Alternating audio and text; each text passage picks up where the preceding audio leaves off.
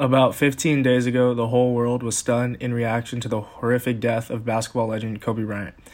Due to this sudden event and my experience playing the game, I have chosen to talk about the influence of basketball as my speech topic for the year. If you go on your phone and log on to any type of social media platform such as Instagram, Twitter, or Snapchat, you will most likely see tons of posts about Kobe Bryant. This just shows the impact Kobe had from just playing one sport.